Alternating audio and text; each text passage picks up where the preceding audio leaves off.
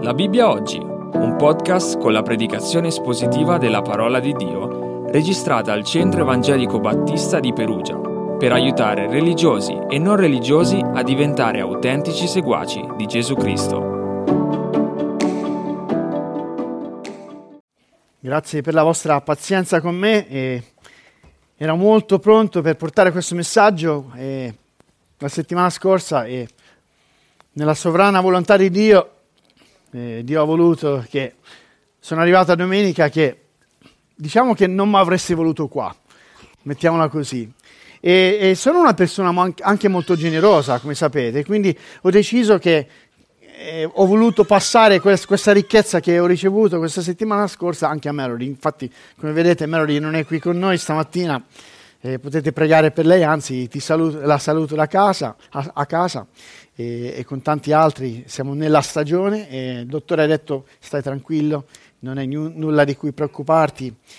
E vogliamo, con una, una settimana di ritardo, riprendere il discorso, aprendo le nostre Bibbie a Romani, capitolo 9, siete bravissimi. Ricordate che dobbiamo avere una conversazione, quindi non abbiate paura quando vi faccio una domanda, potete rispondere. Eh, mi mancano Sofia e Giacomo che erano molto bravi qui nella prima fila a rispondere, infatti ho chiesto a Noah di venire a darmi una mano stamattina qui in prima fila. E stiamo studiando il rapporto tra Dio, Israele e noi. Vi ricordate la crisi esistenziale che forse stavano affrontando le persone nella chiesa di Roma? C'era una tensione tra ebrei, gentili e soprattutto per gli ebrei, ma anche per i gentili. La domanda è dovuta nascere se Dio mantiene le promesse, cosa ne è di Israele? Una volta la Chiesa dice, era piena di, di persone di Israele, Gesù era ebreo, gli apostoli ebrei, ma adesso, adesso in quel momento, si, de- si vedeva più che mai che la Chiesa aveva pochi ebrei e tanti gentili che venivano alla fede. Così abbiamo dovuto riflettere sul carattere di Dio, come faremo anche oggi, e ci sono delle cose che ci piacciono, ci sono altre che non ci piacciono, ma dobbiamo accettarle tutte. E se vi, vi ricordate due eh, puntate fa, abbiamo visto che Dio è degno della nostra fiducia. Poi abbiamo visto l'ultima volta che Dio è giusto. E abbiamo concluso tutto il discorso con Romani 9, capitolo 18, dove Paolo ha fatto un'affermazione che non sempre piace. Non tutti l'accettano, ma è nella scrittura e quindi dobbiamo crederci. Ha detto questo. Così dunque, versetto 18, egli, cioè Dio, fa misericordia a chi vuole e indurisce a chi vuole. Se volete una spiegazione completa dovrete tornare forse a YouTube o a Facebook per vedere tutta la spiegazione, ma la domanda che sorge spontanea davanti a un'affermazione così sembra quasi indifferente verso tante persone che non conoscono Dio è questa. Che diritto ha Dio di fare questo? Come si permette Dio di fare misericordia a chi vuole e di indurire chi vuole? Molti nei secoli hanno cercato di trovare una risposta più dirigeribile, no, digeribile a questa affermazione. E qualcuno si è chiesto, forse perché Dio eh, siccome lui vede il futuro, lui guarda il futuro, vede, ah, questi sono quelli bravi che credono in me, allora io chiamo questi, e quelli invece mi, mi rifiutano, allora a, loro li, li condanno.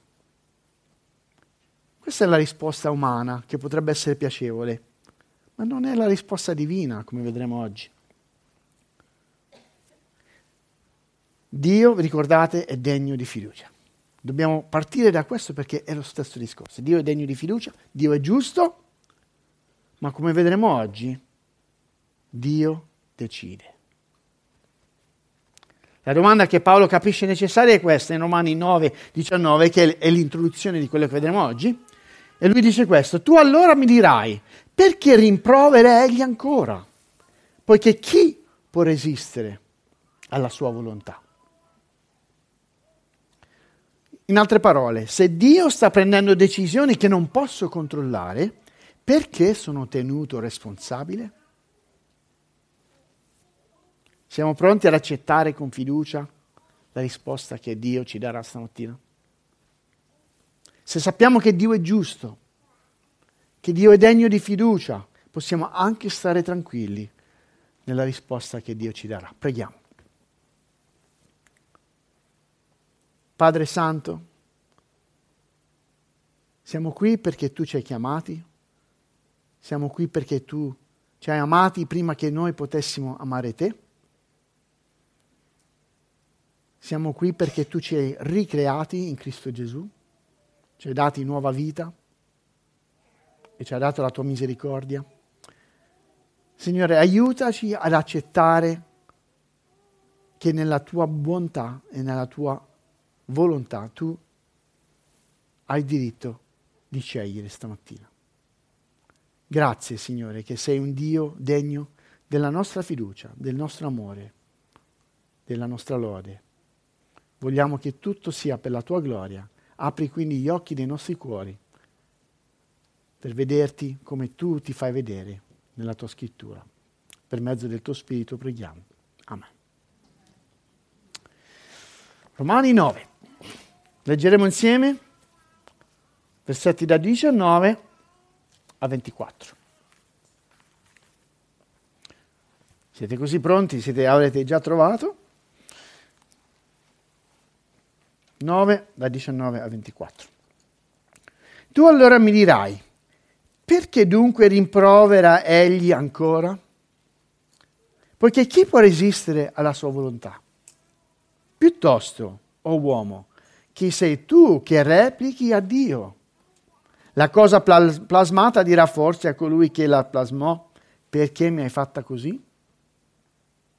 Il vasaio non è forse padrone dell'argilla per trarre dalla stessa pasta un vaso per uso nobile e un altro per uso ignobile? Che c'è da contestare se Dio, volendo manifestare la sua ira e far conoscere la sua potenza, ha sopportato con grande pazienza dei vasi d'ira preparati per la perdizione. E ciò per far conoscere la ricchezza della sua gloria verso dei vasi di misericordia che aveva già prima preparati per la gloria.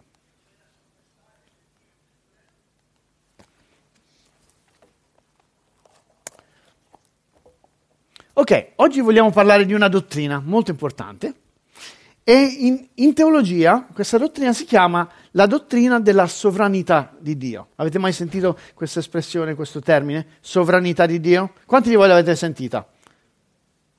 Ah, quasi tutti, molto bene. Ok, se c'è una sovranità viene dalla parola sovrano. E chi è il sovrano, ragazzi, giovani? Chi è il sovrano? Ok, cosa vuol dire sovrano? Esatto. Il sovrano è il re, è molto semplice, è una parola che si usa comunemente, adesso siamo tutti democratici, non abbiamo più il re in Italia e quasi tutti i paesi del mondo eh, abbiamo dimostrato la nostra libertà mandando via il re, ma il sovrano è il re.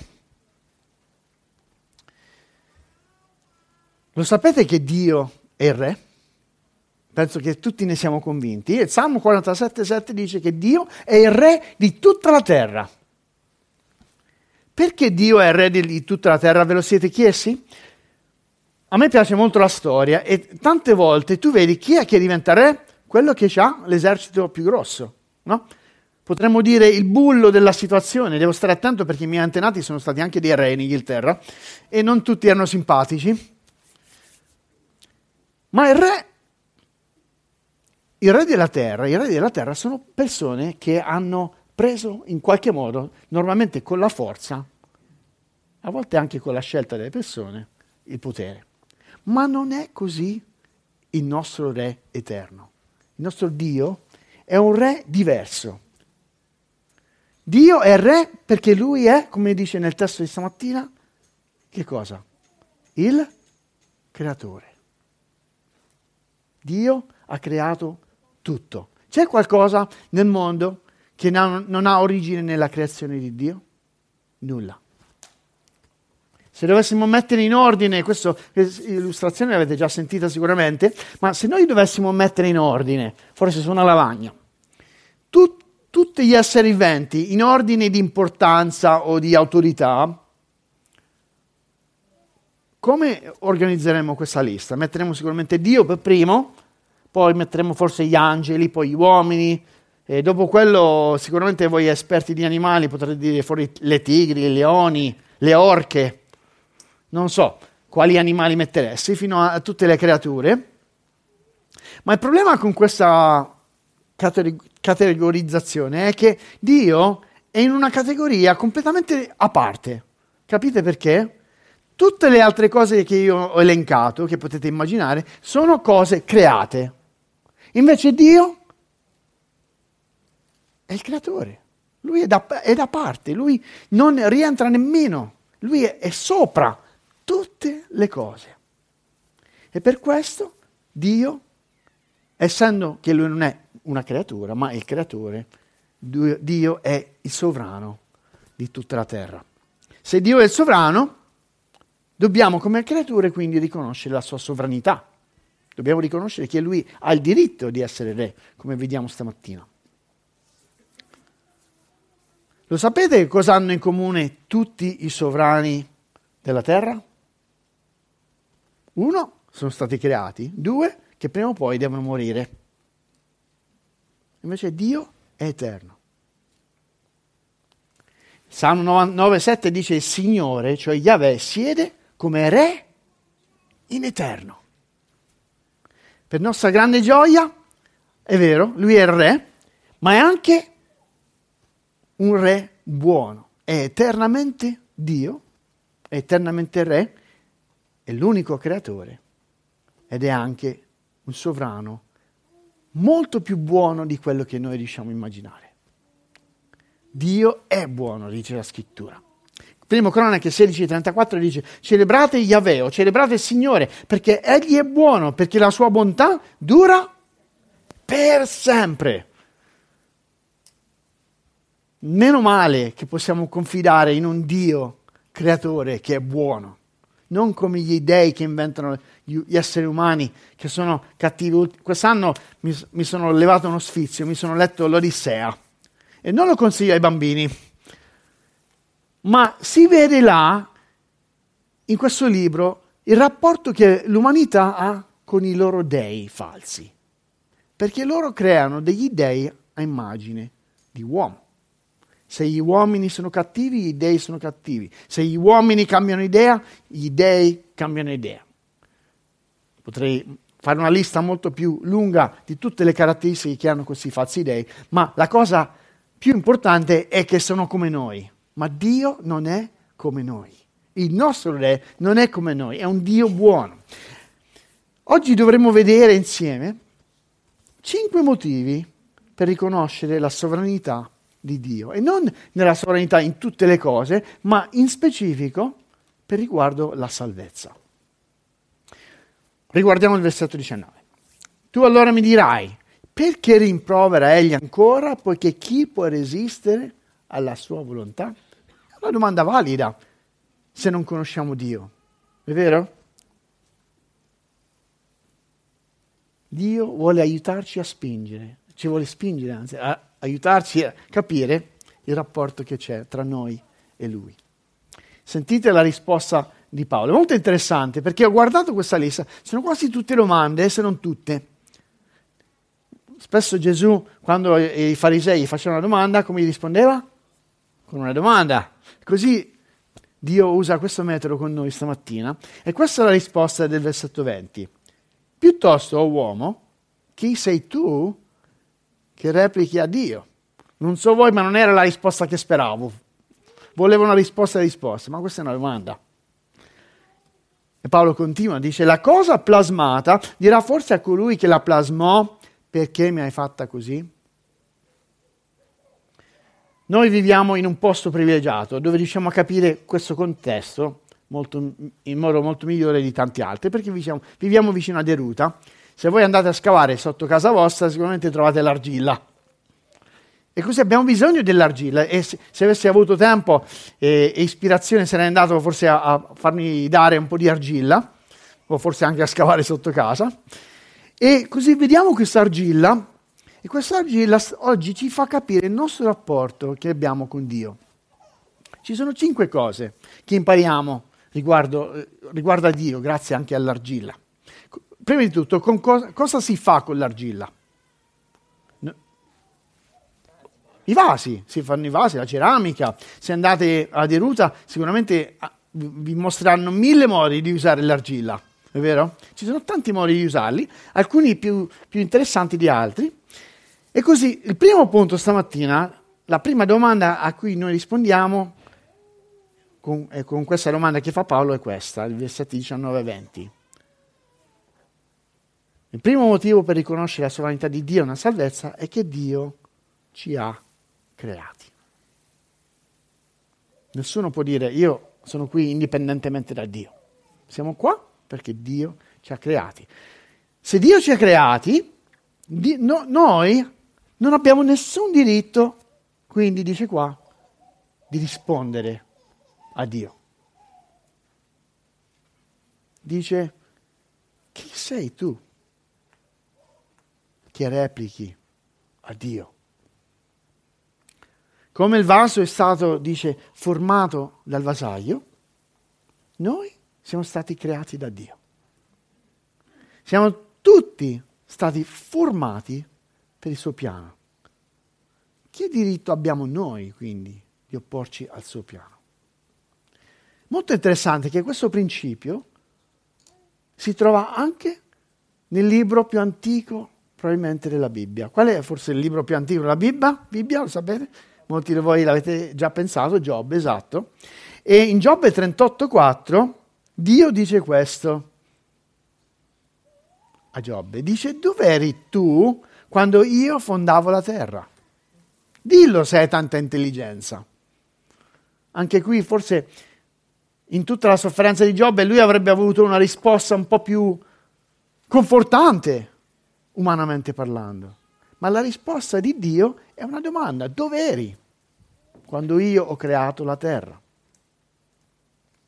Se Dio ci ha creati non abbiamo il diritto di rispondere a Dio. C'è una seconda cosa che vediamo in questi due versetti, che se Dio ci ha creati non abbiamo il diritto di dubitare del Dio che ci ha creati. Non abbiamo il diritto di dubitare. Quando noi dubitiamo di Dio, significa che non capiamo il ruolo di Dio. Dubitare di Dio significa non capire non soltanto il ruolo, ma anche la nostra posizione davanti a Dio. Qui c'è Dio, creatore, sovrano. Qui siamo noi, come un pezzo di argilla che Dio può formare come Lui ha deciso. Ricordatevi sempre, un Dio buono che decide come usare questa argilla. Ora vediamo come continua il discorso. Versetto 21. Il vasaio non è forse padrone dell'argilla per trarre dalla stessa pasta un vaso per uso nobile e un altro per uso ignobile. Sapete che tutti noi, non importa se siete nati in Perù o in Italia o in uh, qualsiasi paese che mi viene in mente, sono quelli che mi sono venuti in mente. Saluto a tutti i nostri peruviani. Sapete una cosa? Tutti noi siamo discendenti di chi? Di Adamo. Potremmo dire anche noi, è vero, ma inizialmente da, da Adamo ed Adamo è stato formato da che cosa? Dalla terra. Tutti noi. Anche, anche Eva stessa è nata dalla costola di Adamo che è nato dalla terra. Quindi siamo un'unica massa di argilla, potremmo dire, e Dio dice qua, chi sei tu a dire a me se un pezzo di questa argilla la uso per una cosa e l'altro pezzo la uso per un altro motivo, per un altro scopo. questo significa un'altra cosa, ecco, versetto 21, quindi non soltanto Dio ci ha creati, ma Dio è il nostro padrone. Non so se c'è qualcuno di voi che si diletta nel fare vasi, suppongo di sì, abbiamo molti artisti nella nostra chiesa, ma se tu hai quest'argilla, se tu fai qualcosa, siete molti di voi siete anche artigiani, avete degli hobby così, la cosa che tu fai è tua. Ci fai quello che vuoi. Sei tu il padrone di quel materiale.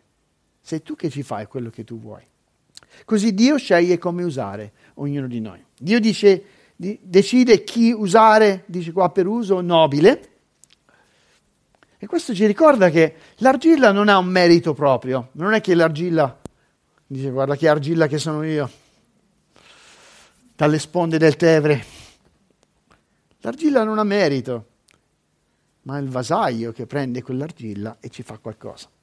Forse la, l'argilla viene usata per contenere il vino.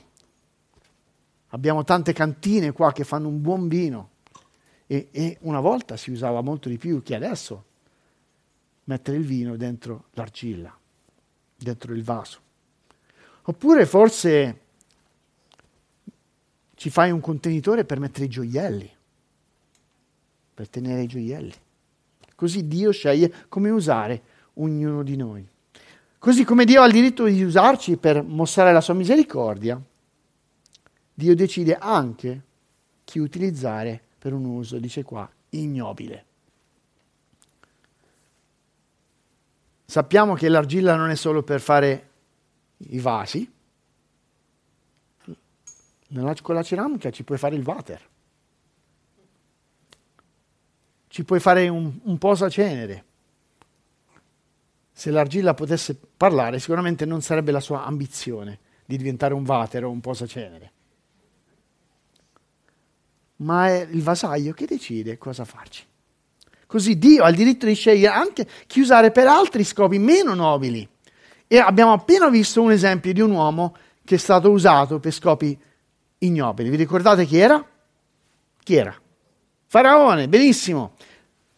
Romani 9:17, la scrittura infatti dice al faraone, appunto per questo ti ho suscitato, per mostrare in te la mia potenza e perché il mio nome sia proclamato per tutta la terra.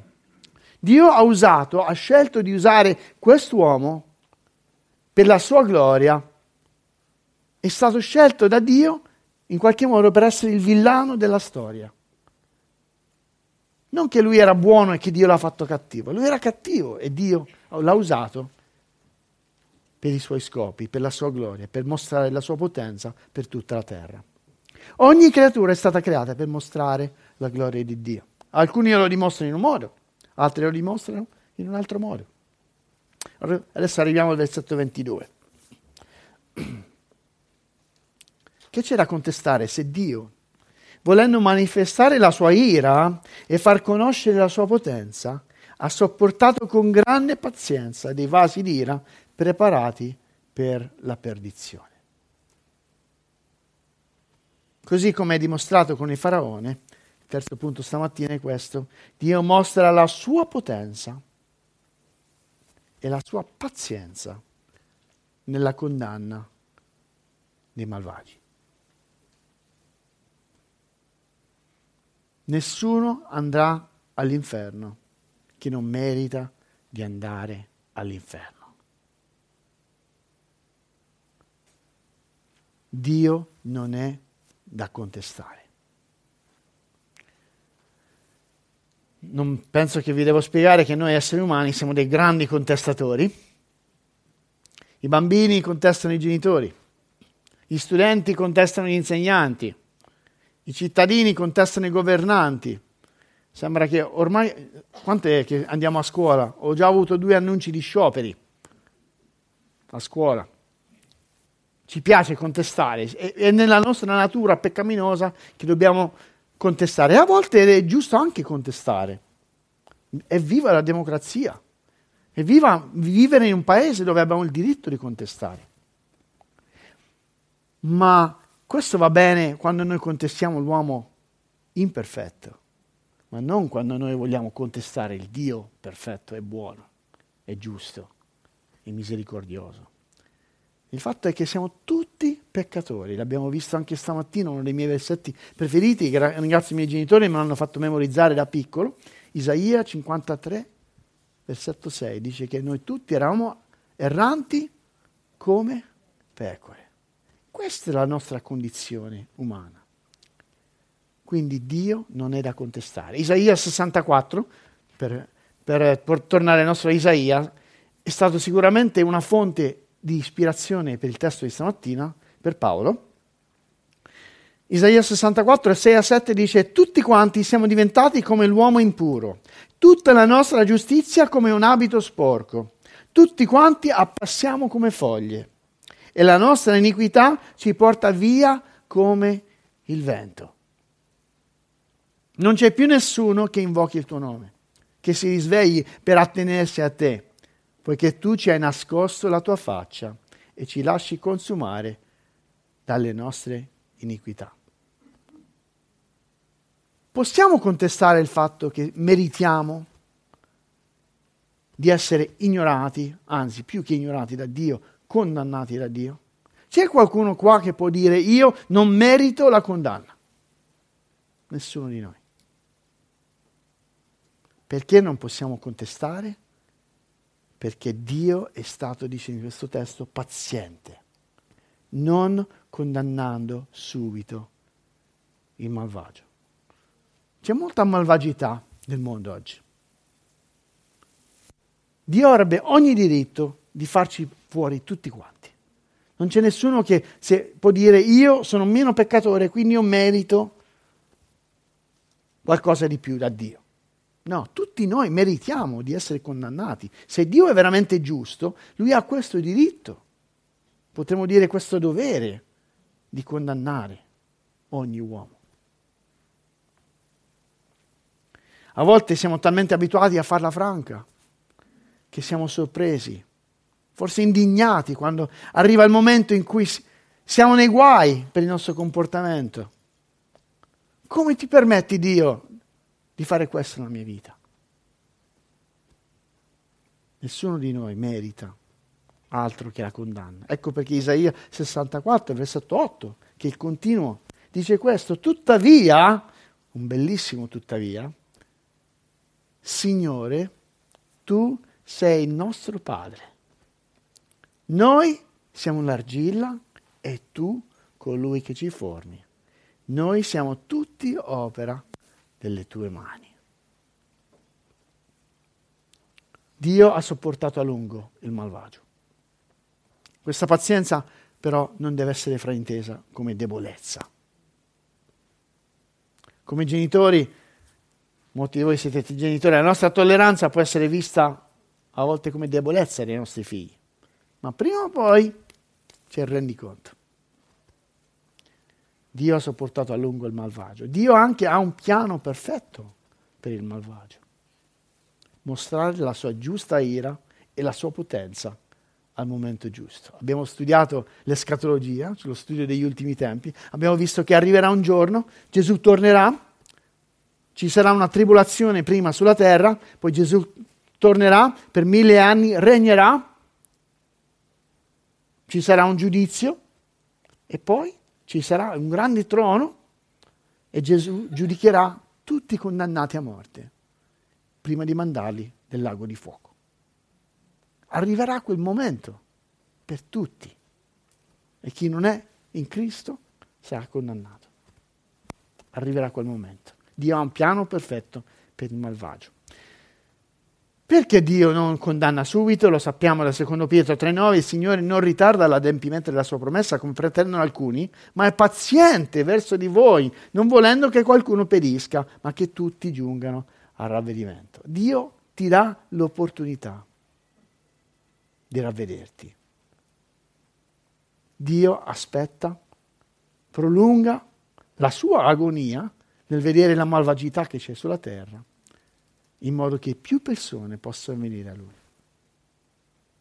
Dio quindi mostrerà la sua gloria attraverso la condanna giusta del malvagio. Adesso arriviamo al versetto 23. C'è molto di più. Se da una parte Dio mostra la sua potenza e la sua pazienza nella condanna dei malvagi. La buona notizia, il Vangelo potremmo dire, è che Dio mostra la sua gloria tramite quelli che ricevono la sua misericordia. Versetto 23. E ciò per far conoscere la ricchezza della sua gloria verso i vasi di misericordia che aveva già preparati per la gloria. Dio avrebbe ogni diritto di condannare tutti, ma Dio non condanna tutti e mette da parte dei vasi per la sua misericordia, per la sua bontà. Se tu sei qui stamattina che stai ascoltando e riesci a capire quello che sto dicendo, tu sei una persona che ha una grande opportunità o ha ricevuto, ha avuto questa opportunità, ha ricevuto questa misericordia di sentire il Vangelo e oggi anche di rispondere. Se Dio mostra la sua gloria tramite la condanna dell'Empio, Dio mostra molto di più la ricchezza della sua gloria attraverso la sua misericordia. 1 Corinzi 2,9 dice che le cose che occhio non vide, che orecchio non udì e che mai salirono nel cuore dell'uomo sono quelle che Dio ha preparate per coloro che lo amano. Se Dio mostra la sua potenza tramite la condanna, molto di più, Dio mostra la sua misericordia e la sua gloria tramite la sua misericordia che mostra verso di te, verso di me. Dio mostra la ricchezza della sua misericordia confrontandoci con il destino che noi meritavamo. Dio mostra la ricchezza della sua misericordia confrontandoci con la bellezza e la gioia indescrivibile che riceveremo come eredità. Non so voi, ma spesso durante le giornate mi faccio prendere dalle cose meno importanti. Cosa mangeremo a pranzo? Come andremo, andrà a finire con le bollette? tutte queste cose, la salute, ma tutte queste cose hanno una cosa in comune, sono tutte temporanee. Ma se siamo figli di Dio, per la misericordia di Dio, noi abbiamo un futuro che ci aspetta, un futuro dove riceveremo come figli una grande eredità. Dio mostra, mostra molto di più la sua ricchezza tramite la misericordia. Dio ha scelto poi alcuni, dice qua, dei suoi figli, come suoi figli, come suoi eredi, beneficiari della sua salvezza. Uno, un altro versetto che mi ha fatto memorizzare mia madre nella scuola domenicale, tanti anni fa, è Giovanni 1,12, uno dei miei pre- versetti preferiti. Ragazzi giovani, memorizzate la Bibbia mentre siete giovani, che è più facile. Non diventa più facile con l'età memorizzare. Giovanni 1,12 dice: Ma a tutti quelli che l'hanno ricevuto, egli ha dato il diritto di diventare figli di Dio, a quelli cioè che credono nel suo nome,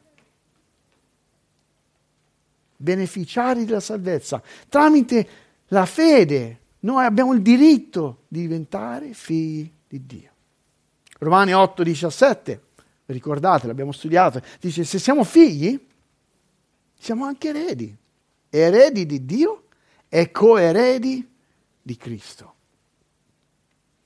E infine Apocalisse, proprio infine, in Apocalisse 5.9 ci racconta proprio questa scena. Dice, essi cantavano un cantico nuovo dicendo tu sei degno di prendere il libro, di aprirne i sigilli, perché sei stato immolato, Gesù, e hai acquistato a Dio con il tuo sangue gente di ogni tribù, lingua, popolo e nazione. Questa è la misericordia di Dio. E questo ci porta all'ultimo versetto stamattina, versetto 24. Versetto 23, vi ricordate, dice ciò per far conoscere la ricchezza della sua gloria verso dei vasi di misericordia che aveva già preparati per la gloria, prima preparati per la gloria, cioè verso di noi che egli ha chiamato non soltanto fra i giudei, ma anche fra gli stranieri. L'ultimo punto stamattina è che Dio è l'unico Salvatore, sia tra gli ebrei che tra i gentili. Ricordate, Romani 9 a 11 parla della fedeltà di Dio nel mantenere le promesse che egli ha fatto agli ebrei. Dio non ha abbandonato gli ebrei. ma avrà misericordia sia tra gli ebrei che tra i gentili, di cui questa Chiesa di Roma aveva rappresentanti di entrambi i gruppi.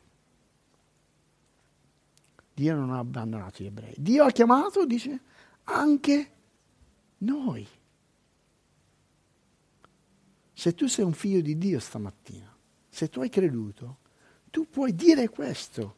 Dio ha chiamato anche noi. Ripetete con me se, se, sei nato di nuovo, se hai creduto, se Dio è il, tuo, è il tuo Salvatore. Dio ha chiamato anche noi. Che vuol dire questo? Vuol dire che non ci sarà più in futuro un noi e un loro. Ci saranno mille anni in cui si adempiranno tutte le promesse di Dio verso Israele. È molto importante che questo avvenga, perché Gesù è l'erede del trono di Davide, l'erede eterno. Ma dopo mille anni, in cui noi come credenti verremo a giudicare la terra, dopo questi mille anni, Gesù consegnerà tutto nelle mani del Padre e i nuovi cieli e la nuova terra discenderanno e vivremo insieme come un unico popolo, il popolo di Dio, per l'eternità, servendo e lodando Dio e ricordandoci che siamo quelli che Dio ha voluto, a cui Dio ha voluto mostrare la sua misericordia. Dio manterrà le sue promesse verso Israele perché Dio è fedele e giusto è buono. E noi apparteremo a loro, come vedremo nelle prossime settimane. Non, non è che gli ebrei in qualche modo sono da parte, noi saremo innestati a loro, a questo popolo, per fede, come abbiamo studiato. Per fede siamo figli di Abramo. Per fede Dio ha mostrato a noi, ha dato a noi questa fede e noi siamo, abbiamo ricevuto questa misericordia. Brevemente vi voglio ricordare quello che abbiamo visto stamattina. Cinque motivi per riconoscere la sovranità di Dio nella salvezza. Dio ci ha creati. Dio è il nostro padrone. Dio mostra la sua potenza e la sua pazienza nella condanna dei malvagi. Dio mostra la sua gloria tramite quelli che ricevono la sua misericordia. Infine, Dio è l'unico Salvatore, sia tra gli ebrei che tra i gentili. Qual è l'applicazione stamattina? Dobbiamo fidarci di Dio, anche quando non capiamo pienamente la sua sovrana volontà. Ho trovato una bellissima citazione e confesso davanti a tutti, anche a Melody, che stamattina sono andato a ordinare questo libro, un libro molto vecchio di Martin Lutero, che si intitola Sulla schiavitù della volontà. Volevo dirlo in latino ma non mi ricordo come si dice, ma è molto più bello in latino. Dio, eh, Lutero ha detto questo in questo libro. Ha detto Dio è totalmente incomprensibile in questo processo e perciò la sua giustizia, così come i suoi attri- altri attributi, devono essere incomprensibili. Proprio su questa base San Paolo esclama, oh profondità della ricchezza, della sapienza, della scienza di Dio quanto inscrutabili sono i suoi giudizi e ininvestigabili le sue vie. A me piace molto di più, forse anche ora più facile, se volete un libro sulla sovranità di Dio, tornate a Giobbe. Sono molti capitoli ma la conclusione è molto chiara e sentite la risposta di Giobbe, che deve essere anche la nostra risposta stamattina, nel capire come reagire alla sovranità di Dio. Giobbe 42, versetti 1 a 6, se volete sfogliarlo potete o potete ascoltare. Giobbe 42. Allora Giobbe rispose al Signore e disse, io riconosco che tu puoi tutto e che nulla può impedirti di eseguire un tuo disegno. Sentite l'ironia di Giobbe che parla di se stesso, dice chi è colui che senza intelligenza offusca il tuo disegno? Sì, ne ho parlato, ma non lo capivo. Sono cose per me troppo meravigliose e io non le conosco. Ti prego, ascoltami e io parlerò, ti farò delle domande e tu insegnami. Il mio orecchio aveva sentito parlare di te, ma ora l'occhio mio ti ha visto. Perciò mi ravvedo, mi pento sulla polvere e sulla cenere. Questa è la reazione che noi dobbiamo avere davanti a un Dio 3.000 miliardi di infinità di volte buono e giusto e misericordioso. Preghiamo. Signore, perdonaci per aver dubitato di te. Tu sei un Dio buono. Tu sei più misericordioso di quanto riusciamo a capire. Tu hai ogni diritto su di noi. Grazie che nella tua bontà hai deciso di farci capire meglio oggi la tua salvezza. Grazie per la tua misericordia verso di noi. Amen.